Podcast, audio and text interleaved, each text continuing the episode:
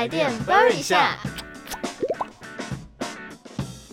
Hello，大家好，欢迎收听台电 burn 一下，我是主持人魏凯我。是爸爸，那各位听众如果有听上一集的话，就知道我们在上集的最后有预告说，我们今天这一集还会继续做铁塔的相关资讯嘛？嗯，对，那是我们上一集提到的比较像是铁塔的基本资料，对，这一集会提到的是你不知道的铁塔特色跟功用。那不知道各位听众就是有没有自己在网络上面找到一些相关的资料呢？那么如果呢你是还没有听过我们上集的听众朋友们，都可以先跳出去，点到上集去收听，再回来听我们这一集下集哦。那其实像在上一集爸爸也就有提到嘛，铁塔有红白色的配色，台湾的铁塔呢，它其实除了大家比较基本印象中的灰色啊，然后上一集跟大家提到的红白色，另外呢，其实还有很特别的彩绘造型铁塔哦。那为什么会有这样子的彩绘造型铁塔呢？它其实最主要的精神啊，就是希望可以扭转大众们对于铁塔的会有一些，冷冰冰的刻板印象。对对对，对对然后呢，就可以提高铁塔的可亲性啊，或许它也可以成为一种打卡的地标。那么举例来说呢，像是在屏东的林后四林平地森林园区啊，里面就有两座的彩绘造型铁塔哦，它是由台电跟林务局一起合作来打造的。他们其实都有名字哦，我觉得非常可爱。其中一座呢叫做快乐农夫，那这一座快乐农夫呢，它其实大家大家如果去搜寻看到它的照片的话，就会看到它的配色非常非常的鲜艳，很活泼，有很多不同颜色的组成，比方说红色、黄色、绿色、蓝色等等的，就是很鲜艳，对对嗯对。那么另外一座呢，它叫做台湾真英雄。那这个熊呢，其实是动物的那个熊哦，就是台湾黑熊的熊。那这一座呢，就我自我个人非常的喜欢啊。它除了配色很丰富之外呢，非常特别的是它它在每一层，就是大家知道铁塔不是会。一层一一层一层的感觉嘛，它在每一层上面呢、其实都有做了黑熊的图案，而且都长得不一样。超可爱对，真的超可爱。那最最最特别的地方啊，就是在这一座铁塔的顶端上面，它做了一个很不一样的造型，就是。它做了一只 Q 版的台湾黑熊，然后他还让黑熊戴上了台电的黄色安全帽，很可爱，真的很可爱。我觉得非常推荐大家一定要来找一下快乐农夫跟台湾真英雄这两座非常有特色、很可爱的彩绘造型铁塔，可以跟它拍拍照啊，甚至打个卡哦。真的超可爱。我很喜欢那个黑熊，就是眼睛一直看着远方，对对对真的。很可爱。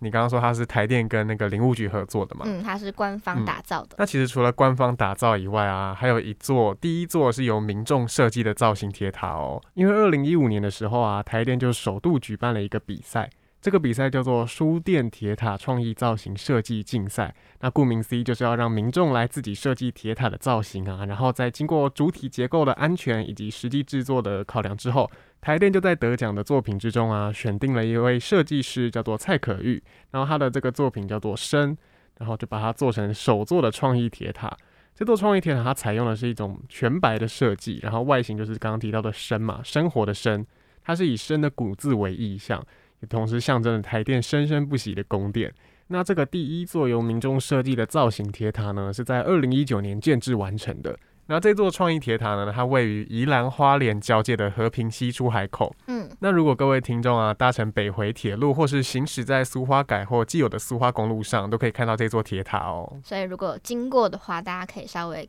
注意一下这个比较不一样的样貌的铁塔。那么以上跟大家介绍的这三座。台湾非常特别的彩绘造型铁塔，如果大家对它们的外形长什么样子非常有兴趣的话呢，其实大家可以自己上网去搜寻一下台湾的彩绘造型铁塔，都可以出现它们的照片，可以大家可以去看一下。嗯，就是很可爱的照片，看了心情会很好。对对对，那其实除了刚刚我们都在讲它的外形跟造型颜色嘛，嗯除了这以外啊，铁塔还有一个时候可以派上用场哦。嗯，就是在山上迷路的时候，当然就是不希望大家在山上迷路啦。不过多一个知识也很好，那就是叫做电力坐标。嗯就如果你迷路的时候啊，找到最近的输电铁塔、电线杆或是路边电箱，像是电线杆，它就有一个蓝底白字的立牌，然后上面就会有这个电力坐标。但是输电电塔跟变电箱的话，就是在下方的基座上面会有这个电力坐标。嗯这个电力坐标它就是一串音数混合的九到十一个字的编码。然后你找到这个编码之后，你就可以联络消防单位啊、警消，报上你的编码，就可以帮助救援单位定位你的所在。我觉得这是一个还蛮重要的一个资讯啊！真的，如果你遇到了一些困难麻烦的时候，它真的也许就可以救你一命。那么呢，刚刚提到跟山有关系的嘛，我就想到可以来跟大家分享，可能没有那么多人知道的，就是台湾呢其实只有两条输电线路是横跨中央山脉的哦。一条呢是在民国八十七年的时候完工的三四五 kV 新东西输电线，是南投大关到明潭到花莲凤林线。那么既然呢，刚刚讲到它是一条新东西输电线嘛，那肯定就会有一条旧的。那么旧东西输电线呢，其实是在民国四十到四十二年的时候所完工的，它是南投万大到花莲同门线。那这条旧东西输电线呢，它其实替台湾带来超过六十年的光明哦，它也是台湾电力史上最令人赞叹的一条输电线路，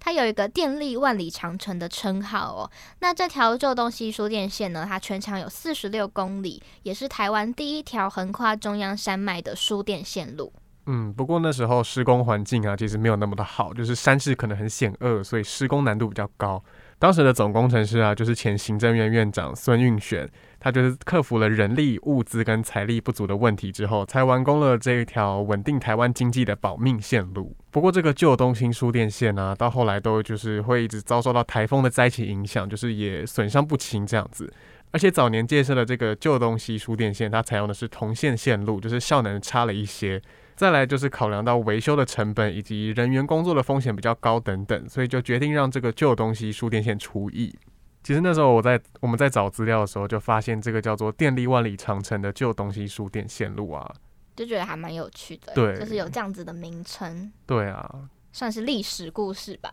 嗯，就是可能没有那么多人知道，但是在这边分享给大家。那这两集啊，我们讲了很多很多我们看到的铁塔，像是外形、颜色、爱子等等。嗯那，其实还有很多没有跟大家分享到的精彩故事。如果大家有兴趣的话呢，都可以到台电影音网来观看。上周有跟大家提到，台电影音网呢就是台电的一个 YouTube 的频道。那像是刚刚前面呢所提到的电力万里长城旧东西输电线路，台电呢就有做一集这个内容的影片，大家可以去收看。那大家可能也会很好奇，我们提到这个电塔到底要怎么清洁呢？还有它的爱子也是要怎么保养？那有一集叫做《电力动脉诊断师高压线路保线员》，这集它分成上中下集，也都是在讲说要怎么定期巡视啊，维护输电动脉、夜间观测等等，还有爱扫。然后除了例行性的保养之外啊，还有山崩土石流，他们就要随时出动高空作业，然后山里水里去，就是跋山涉水这样子，不管是烈日还是风雨当中。有跟大家提到过，就是铁塔其实都非常的高嘛，它都是十层楼啊、二十层楼以上的。那大家可能也会好奇啊，在这么高的铁塔，它到底那些电线啊是怎么样架上去的吧？那么呢，在台电影音网呢，也有一集节目叫做《天行者书店铁塔架线工程纪实》，也是分成了上下两集哦。所以呢，以上这些内容，大家如果非常有兴趣的话，都可以上台电影音网，也就是台电的 YouTube 频道来去观看。没错，那么我是魏凯，我是爸爸，台电 b 一下，我们下下集见。